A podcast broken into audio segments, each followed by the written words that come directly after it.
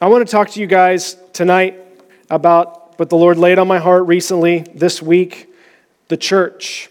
Let me talk to you just for a few minutes about the church. I love the church. Isn't the church awesome? And doesn't the church seem super weak and frail and hopeless and like the redheaded stepchild? No offense to redheaded people. The church is just weak and powerless, it seems, but according to Scripture, it's totally different. I was talking with my brother Jason this last Tuesday at prayer. The ecclesia, the gathered together ones, literally those who are called out of their homes and their specific lives, is what the church means to be gathered together to a public place, actually to listen to counsel. The church, the gathered together ones. The church is built. The church is built by who, everybody? Jesus builds his church. The church is not manufactured in a plant somewhere, it's built with the hands of Jesus. The church, you remember, was prophesied. It, the rock that the church would be built on was Christ Jesus and the revelation of Christ as the Messiah. I tell you, you're Peter, and on this rock, on Jesus Christ, on the revelation of Jesus as the Messiah that he got from heaven, I'll build my church. And the gates of hell will not overcome the church. And then he gave Peter two keys. He said, I give you the keys of the kingdom. And what did Peter do with them? Well, on Pentecost, he opened one door for the Jews to come in to the kingdom of heaven. And then a little while later, he went to Cornelius' house and he opened up another door for the Gentiles to come into the kingdom of heaven. And now the doorway has been opened, the door of the Lord's favor, the year is open for us to come in to the kingdom of heaven through the church. Glory, glory be to God. Praise the Lord for the power that we have in the church. The church is like a muscle car that's sitting there warming up, I feel like. It's like a jet sitting on the runway just ready to go. We, I've never seen the church in its full form and function. I've read about it, I've prayed about it, I've wanted to see it. I'm believing I will before I die, but I've never actually seen it happen. I'm guessing neither have you. I've seen glimpses and hopefulness of, of what's coming, but I've never truly seen like what I read in the book of Acts. I believe that's what the Lord wants to do here.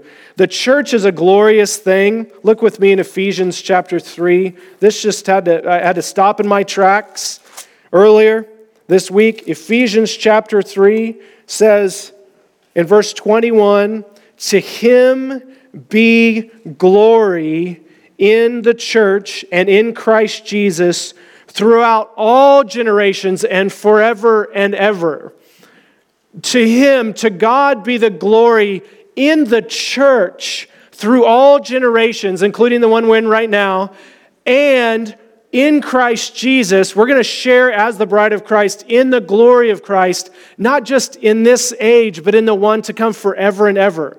God will demonstrate his glory through what he did in the church forever. That's kind of crazy to me to think about. The seat of God's glory on planet Earth is you and me. It's the church. To Him be the glory in the economy, in the nation. No, in the church is where the seat of His glory is. It's an amazing thing to think about what the Lord has in store for us. And I guess tonight, I just want to maybe remind you of who you are remind you of what our calling is. I'm reminding myself of these things and what I believe lies ahead for us. The ecclesia, the called out ones, it's a, a group of people. And I think I read verse 20 in Ephesians chapter 3 individually, and I think I'm wrong to do it that way. I think it's more than that, way more than that. Now, to him who is able to do super abundantly, immeasurably, astoundingly more than we can ask or imagine, than all we can dare to ask or imagine, according to his power that is at work within us. To him be the glory in the church and in Christ Jesus throughout all generations, forever and ever. He's able to do more than we would even dare to ask or imagine, according to, and you remember this, in accordance with the room that you've given him to work in your life. So, Watchman Nee says it this way the greater capacity, the greater the manifestation.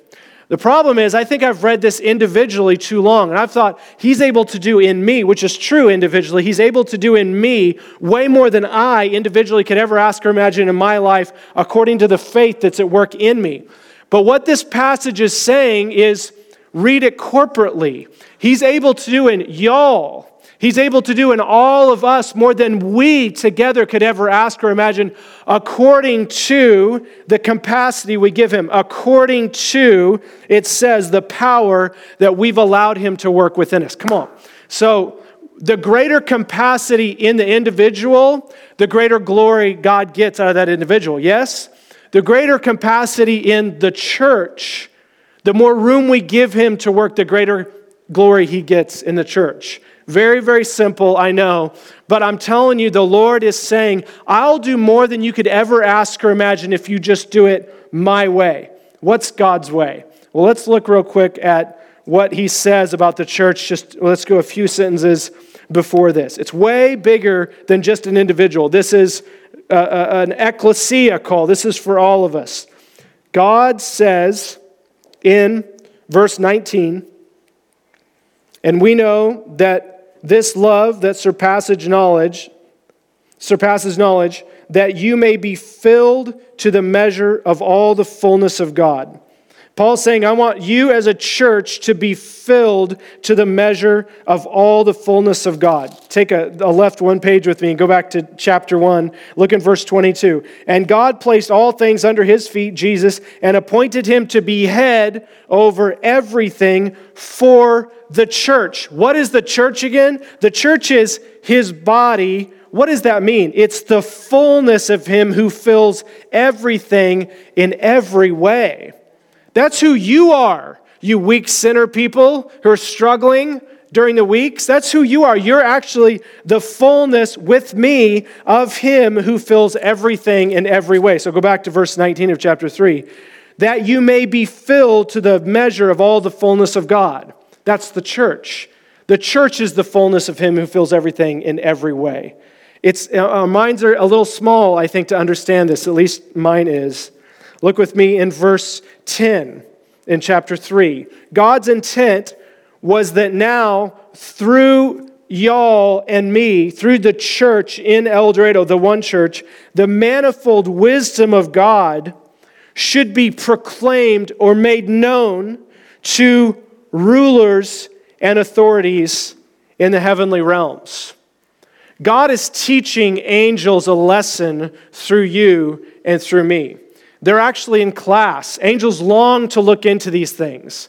We're, we're on display for the host of heaven. He's proclaiming now and in eternity past, eternity present, and eternity future, his wisdom through us, the church. He's using us as a sounding board, as it were. He's saying, Look what I'm doing in the church. Look, look at the bride I've drawn out for myself, the body of Christ. I'm going to talk about in a minute, the, the army of Christ, um, the building of Christ. Look at the church, and I'm preaching to you, angels. And angels are watching as we display the wonders and the glory of the Lord. They're watching with bated breath. Creation watching too, to see the sons of God being revealed with bated breath. I hope I can have enough faith this week for money. Hope I have enough faith to not sin this week. I'm telling you, we're so much more than we think we are. And I say that humbly. We're so much less than we think we are, but church, we're so much more than we think we are. We, eh, we think that we're just called to live our little lives. Angels know better. Angels know better. They, they're, they're eternal beings. We think we're good. Angels know better, right? Because we've got guardian angels living with us all the time. They see what's done in secret. They know better. We, we're not good. We think we're insignificant, but the angels know better because they see us seated in the heavenly realms with Christ Jesus. And they see us with powerful, powerful weapons at our disposal. Angels know better. Chapter 2 in Ephesians starting in verse 20. You're God's household. You, start in verse 19. Sorry. Consequently, you, you church people, my brothers and sisters, you're no longer strangers, foreigners, but fellow citizens with God's people. And also, get this, church, you're members of God's household, built on the foundation of the apostles and prophets, with Christ Jesus himself as the chief cornerstone. In him, the whole building, oh, here we are building now. We're not a bride or a body anymore or an army. We're, we're a building now. We're a house. In him, this is where we're joined together. In Him, the whole building is joined together, not in a denomination, not in a version of Scripture. In Him, the whole building is joined together, and in Him, we rise. The building rises to become something it's not currently right now. The church rises to become a holy temple in the Lord. And if that's not good enough, in him, you too, y'all and me, are, look at this, being built together to become something we're not yet, to become a dwelling in which God lives by his Spirit. I thought the scripture says heavens can't contain me. Are you going to build a house for me to live in? God said at one point. But God says here, you're being built stone against stone. Why? To have a pretty building? No, so that God can dwell in your midst. That's his whole goal in the first place to dwell. So start with me. Remember with me, if you would, God um, started in the garden and he walked with them in the cool of the evening. And he was dwelling with Adam and Eve. They did what they did, and we end up with Moses out in the desert place. And in Exodus 25, God says, Have them build me a sanctuary where I might dwell with them. God's trying to get back to something he started with. So let's put together what is representative of what's in heaven, and let's put a, the Ark of the Covenant, let's put a tabernacle in there, let's put the Holy, let's make a, a tent sanctuary for God's presence to dwell. Then in Ezekiel chapter 37, he gives this prophetic utterance about what his intentions are long term. I think this is beautiful. I'm just going to read it to you. Ezekiel 37, chapter uh, 37, verse 26. I will make a covenant of peace with them. It will be an everlasting covenant. I will establish them and increase their numbers, and I will put, listen, I will put my sanctuary among them forever. What kind of a God wants to do this? My dwelling place will be with them. I will be their God, and they will be my people. Then the nations will know that the Lord I, the Lord, make Israel holy when my sanctuary is among them forever. That's what's going to happen. I'm going to get back what was lost in the Garden of Eden, and then it's all summed up in Revelation 21 3. Behold, we're gonna, it's gonna, it's gonna, we're gonna hear it, guys, with our ears someday. Behold, the dwelling place of God is now with man again. We will see his face. He'll wipe away every tear from our eyes. See, the bookends start with the garden and end in the garden in the paradise of God. God is getting back to dwelling with his people. That's the whole point. He, he's getting back what was lost. So, the church is made to be a dwelling place of God by his presence. We're the house of God. Remember with me, if you would, when Solomon dedicated the temple Remember that? They, they get up to the point of, of Solomon's praying this prayer. It's in Second Chronicles 7. He's praying the prayer, and the fire of God falls down. And the smoke of God falls down. And the priests weren't able to perform their duties because the temple was filled with smoke. and everybody's on their face like they were at Mount Sinai before the presence of the Lord. Powerful, powerful moment when the Lord actually fills his temple. You remember when Moses and Joshua in Exodus 33 were at the tent of meeting? Everybody stood away, and the, the, the cloud came down and settled over the tent of meeting, and Moses would go in, and Joshua would go in, and Joshua would stay after Moses left the tent. Because what's it like to be in God's presence like that, like he was on the mountain? I don't know, you tell me. I just experienced a little bit of it during worship. We have access to it all the time. It's peace, it's righteousness. It's hard to press into the tent. It's hard to make the walk to the tent, to the quiet place. But when we do, how does it feel, everybody? It's like a warm bath. It's so good. I'm refreshed. There, in your presence, I, there's fullness of joy. I got gladness forevermore. Every time I get into his presence, I feel healing. I feel my mind, I just did earlier this week, my, my mind just healed from wrong ways of thinking. Crooked places made straight. It's so good, isn't it? The temptation is to stay away, the warfare is to keep us out of that place. God wants to live with us, to dwell with us. Okay, so the church, metaphors for the church the body of Christ, the bride of Christ, the family of God, a building or a house, and an army. Those are the main metaphors for the church. So, Paul is OCD on kingdom order in the church. One of my favorite verses, Romans 14 Kingdom of God is not a matter of eating and drinking, but of righteousness and peace and joy in the Holy Spirit. When we have right relationship with God and others, it leads to peace. When I have peace, the abiding presence of the Lord in my home, in the workplace, in my relationships, I got joy. I got a release of joy. Order is a big deal in God's economy. And so I, I, saw a couple of things here this week that I, I wanted to point out to, to you. I'm going to focus in on two the, the army metaphor and the body metaphor and what order looks like in an army and what order looks like in the body, because I believe that's what the Lord is doing. So go with me, if you would, to Titus chapter 1, verse 5. Titus chapter 1, verse 5.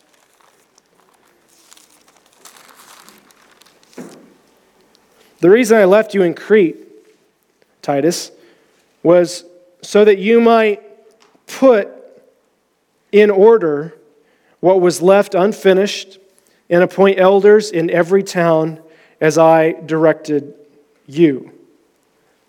The reason I left you in Crete was to set right or set straight what was out of order, put it back in order. And I am by no means a Greek scholar. Uh, but that word is epidotharo or something like that. It comes from ortho, where like an orthodontist sets your teeth straight. And so, what he's saying here, remember in Hebrews 12, uh, I think it's 3, where it says, Let every um, uh, weak knee be made uh, strong and, and, and everything that's crooked be put back into place. I'm butchering that scripture, but, but every broken joint or ligament, let it be set with a splint and let it be put back into place. You all know how it feels when a rib pops out of place. A little tiny rib pops out a, a fraction of an inch where you can't breathe and you're shut down, or your back goes out of whack, a muscle gets pulled in your back. So, what he's saying is the body of Christ has to be in order in order to function how she's designed to function. Okay, this is super easy for us to understand in a family situation. Dad leaves the family and leaves the mom to raise the kids. It can be done, but everything gets out of whack really, really, really fast. We're seeing this epidemic of fatherlessness all over the United States because he's not in his proper place, the proper order he's put him, right? There's not righteousness, peace, and joy in the home in the church, if the body is out of alignment in any way, we need a spiritual chiropractic appointment, which he's telling Titus as an apostle and apostolic duty. Set things right, set things in order. Okay, so that's the, the medical term that's used for the body. Take a left with me and go to Colossians chapter 2, verse 5. Paul says, to the church in Colossae, for though I am absent from you in body, I am present with you in spirit, and I delight to see your order or your orderliness, or I delight to see how disciplined you are and how firm your faith in Christ is. This is a different word for order. This is a word called taxis in, in the Greek. And what that means is like you're in rank and file all the soldiers are lined up. No one is AWOL. No one's missing. You all are marching in lockstep. You have your discipline intact and your ranks are unbroken. And Paul says, I'm delighted to see that in the church because we are soldiers for Christ, yes? Just as much the bride as I am the house, as I am the soldier. So he says here, an AWOL soldier absent without official leave is damaging to the body of Christ. We all know people who have gone AWOL, right? Soldiers who have left their posts, who have turned their backs. They've maybe even gone to the enemy's camp, or they're just missing. What does that mean in an army? Well, it takes morale way down and it provides more work. It produces more work for everybody else to have to do. Michelle had a word tonight when we were uh, praying from 5 to 5.30, and, and she just talked about a teacher who has a room full of students, and one student's paying attention, but the rest of the students are just AWOL. They're not paying attention. And so that student's getting called on for every single answer to every question. And then there's a heavy task load put on that student because none of the kids are paying attention. She was talking about when the church begins to function as she's made to function, the workload's going to go down. It's going to be peace. It's going to be joyful. It's going to be so much fun. And we're going to see this in our day. So, two different types of order. And so, what I want to ask you tonight is are you in order in your position in the body of Christ? Or do you feel like you're out of order? I think it's a fair question to examine ourselves. Are you in the body of Christ in such a way that you're cooperating with the being built together? In Ephesians 2:22, y'all are being built together to become a house where God lives. Look, look with me, if you would, uh, in uh, Peter, in, uh, in 1 Peter chapter, chapter 2. As you come to him, the living stone, verse 4, rejected by humans but chosen by God and precious to him, you remember this. You also, like living stones, are being built into a spiritual house to be a holy priesthood. That's an action word. And I'm just wondering are you cooperating or are you competing with the being built together with the living stones around you, especially the annoying ones.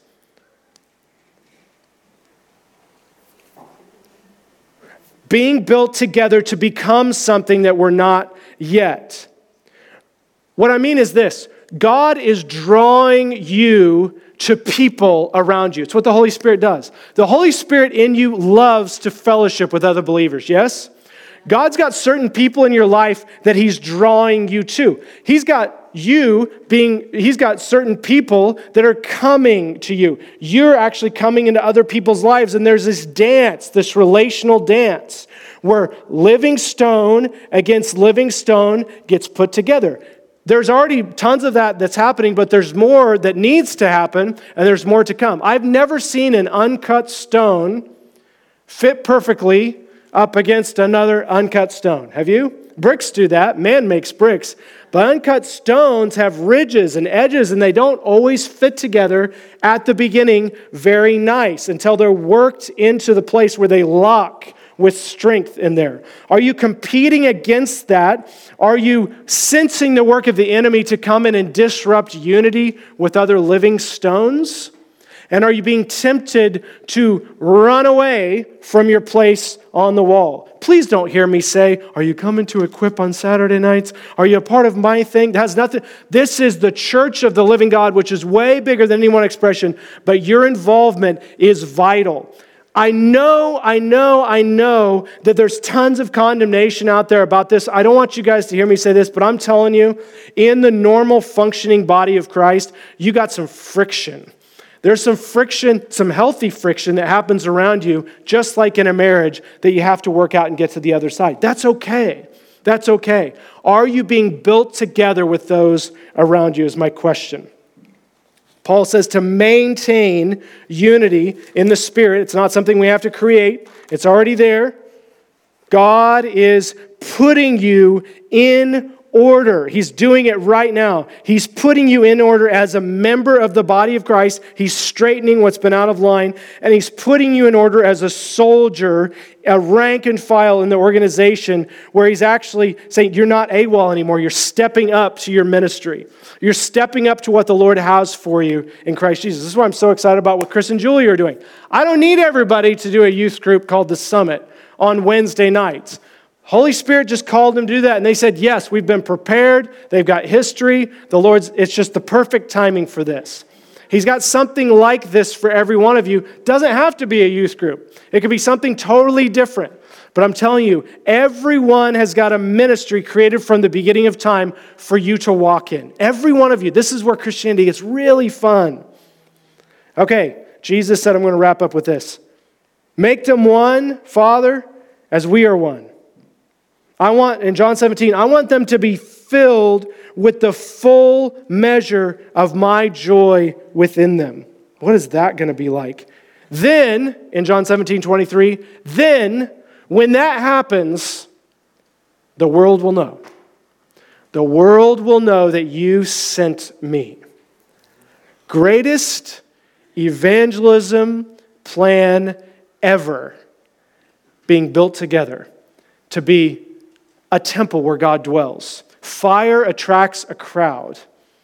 The power of God in the temple in the New Testament time scared people to death. It scared them to death. They didn't want to fall down dead because of lying about their tithes and offerings. But the ones who did join came in with the right premise Everything is yours, Lord. I have nothing to hold back. I have nothing to hold back. I'm completely surrendered to you. Here's a couple practical thoughts for you as I wrap up. What does it look like for you and me, for all of us, to be built together? What does it look like to be being built together with the body of Christ? Well, let's take one word out of the middle of that and let's just say, be together. That's one quick answer to how do we do this. Be together a lot. Work hard, pray, pray, pray with the saints, do prayer meetings as much as you can, fast, seek the Lord, and then play hard. Laugh, have fun, play games, share a meal, drop your kids off for other people to babysit, go on dates. Yes? No. All right. Number two, keep working it out. Come back to the table. Think about this as a marriage. It's so much more high. Uh, the church is so much more of an eternal calling than a temporary marriage for 10, 20, 50, 60 years. We're eternal relationships. I want you guys to think about this as a marriage. In a marriage, I don't tell Lizzie, we had an agreement, I'm out of here. I'll go find another wife. That would be bad. That would be divorce, and it hurts God's heart. But man, I'm like, Chip, I got a disagreement because you like the Packers and I like the Chiefs, and I'm out of here. I'm going to another church where I don't have to see your face anymore. And it's just normal. Like, we think divorce in the church is just normal. And I'm like, oh, it's so bad. It's like destroyed so many hearts. Like, it's destroyed so many people's faith, shipwrecked of faith because a church splits. Some of you have been through some of them. It's divorce and it's ugly. Yes, divisions must happen. If, if, if, if a spouse leaves the other one because of, un- they can do that. That's not up to you, that's up to them. People leave if they want to. But as far as it depends on you guys, we're, we're working it out. We're coming back to the table. We're like, we, divorce is not an option for us, right? In a marriage, you say that, you say that in the church. It's not an option for us to separate. We're going to work this out. Number three, do not give up, get to the other side of the argument. Right, Zeb and Candy? I mean, have you guys, you guys have had one fight, maybe in 10 or 15? No fight. So when you guys have a fight someday, you'll understand how this goes. It's so important. You, you need to be able to like live in the same house. Like, do the cold shoulder for three, four, five days, but you're like, ah, this guy stinks. We got to work it out. Right? We got to live here, right? Well, we're part of the same house. We got to work it out. Just work it out. We got to have the hard conversations and then do it again and then do it again and do it again. And all those rough edges get worn off, and all of a sudden, boom, we're together. We're like so together. We're like committed to each other. Like marriages are sweet after 50 years, not because they haven't had an argument, it's because they've had 5,000 arguments and they've worked through them and gotten to the other side. That's what makes a church sweet. Amen? So I'm just telling you guys, don't give up on each other. Work through it. This is what it looks like to be built together. Number four, bless one another. Galatians 6 says, do good to all as you have opportunity, but especially who? Those in the household of faith. That's an interesting verse to me. Joanne Stotts brought Lizzie dinner that I stole some of after you brought it from, from uh, play, uh, Cafe Maurice in Wichita. Just gave it to her. She just walked in and gave it to her. I'm like, I love Joanne. She found her way to my heart. She brought dinner to me. I love that. If y'all give me a gift, Dina and Alan Funk gave Lizzie and I a ridiculous gift. I'm just like, I love the Funks. They're awesome. Now, maybe that's selfish because they gave me a gift, but I'm like, that's how you respond to people that bless you. We're blessed to be a blessing. Just give people stuff. If you don't want to give them a gift, encourage them, encourage their heart. Give gifts and give encouragements. That's how we can be built together. Fifth and lastly, they've all been positive up to this. Here's the negative one, but it's, a, it's an important one. Say it with me. It's three words. Do not gossip or listen to gossip. Okay.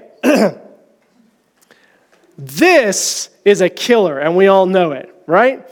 Gossiping is a healthy mind doesn't speak ill of others. That's a good phrase to remember. A healthy mind does not speak ill of others. Never say something about a person that you're not willing to pick up the phone right after you say it and say, I just said this about you and I want you to know. Now, if you're willing to tell them the truth in love, say it all you want. Say, I told this person. Gossip is, is deadly, and I want you, and I know you guys know this, but let's, let's treat gossip like cancer in a bowl. And someone come up saying, Hey, take a spoonful of this, take some cancer, it'll be great. And you're like, Gossip is, is like that. It spreads, it's bad. We've all, gosh, it, it's, it's devastated. Yeah, that, that's, that's an easy one. Do not gossip or ever listen to gossip. Practice this instead. Gossip about people's virtues. Spread rumors about how godly they are and how, according to the Spirit, they're so encouraging. I just love Tyler Norris's gift of prophetic service to people. You know what? He just blessed my socks off. You should go. And then somebody else, yeah, I feel that way too about Tyler. That makes me love Tyler more. I feel like I'm built up as a, as a house with Tyler when we do that. Matt Osborne's such a father in the faith in Eureka. I wish he wasn't here so I could just brag on him some more. But like, I love people that I brag about, gossip about people that way, boast on their virtues in Christ Jesus. Learn to shut up. Be quick to listen, slow to speak. I wish I had learned this earlier on, and slow to become angry. Learn to not talk so much. How do we get built together as the body of Christ? Be together, work hard and play hard. Keep coming back to the table. Be endurant about this. Keep on working at it. Don't give up. Get to the other side. Bless one another with gifts and encouraging words. Don't gossip or listen to gossip. Some practical measures for us to be built into the house where God dwells by his presence. I said I was going to be done. Psalms 35. One last thing for you. One last thing. I'm just so blessed by friendships in here. You know what a true friend does for me? True friendship, someone who rejoices in what's best for you. A true friend is someone that rejoices in what's best for you. Ultimately, what's best? God's will. A true friend is someone that says, This might be hard to say, but the wounds of a friend are better than the kisses of an enemy. let a friend rebuke me, let a brother rebuke me, and it'll be like oil on my head. It's such a good thing when a brother, sister in love says, I love you enough to tell you this. Psalms 35 27 says, May those who delight in my righteousness or my vindication. Old King James says, May those who favor my righteous cause. Amplified says, May those, my friends who want what's right for me, sing and shout for joy and gladness. That's what a true friend does for your righteous cause, for what's right for you. We sing and we shout for each other for joy and gladness. May they and may we, as the body of Christ being built up, be always found saying to each other and reminding each other, the Lord be exalted. Man, isn't that a good thing to say? The Lord be exalted. He's so worthy. It's almost over. Carl Davis comes into work every day and says, and says this to me. We're just here for a minute. It's almost over. We're almost heaven. Like, yeah, that's true. That's true. That's good. The Lord be exalted. He alone is worthy of praise. The Lord be exalted, comma, who delights in the well being of his servant. The Lord be exalted, Crystal Hatvik. He takes delight in your shalom peace. I'm just so blessed by you in the Lord Jesus, and the Lord takes great pleasure in your welfare and your prosperity, your soundness, your completeness, your contentment, and your peace. That's what shalom means. As a friend, as a brother in the Lord, I'm like, yes, glory to God for Crystal Hatvick. May your shalom peace rest on her, and may she know that you actually delight in her having shalom peace. Is that encouraging to you? If we did that all the time, think what church would be like. True friends care about God's best for their other friends. And true friends say things like, God is good all the time, and He delights in showing you peace and favor and well being.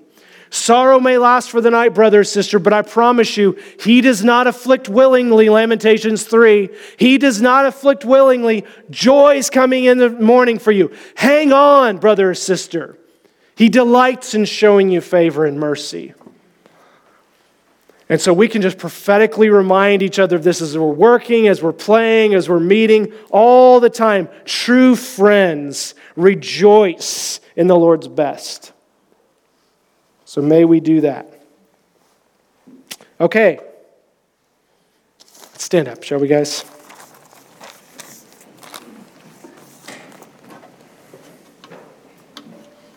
Just want to ask you, if you would, just to take a moment, just to search your heart, just to say, Lord, am I cooperating with you in your building program? What living stones are you bringing around me that I'm chafing against?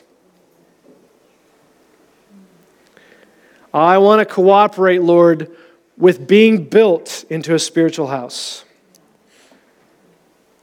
Guys, if we do this, we're going to see it. We're going to see what we've been longing for. The glory of God is going to dwell in the church in such a way that's going to make the whole world know. They will know us by our love. Lord, I'm asking in Jesus' name that you would reveal assignments in the body of Christ. Ministries in seed form would come forth. Just ask Him if you would, Lord, fill me with the knowledge of your will.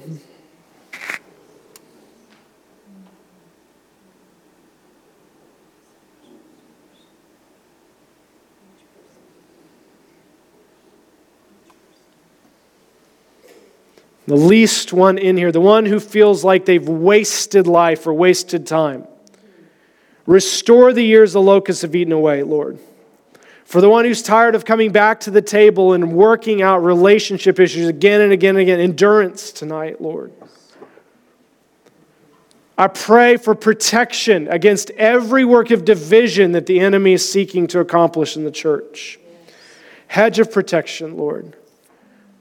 I pray you'd lift our minds up to understand who we are as the church. Help us to understand more.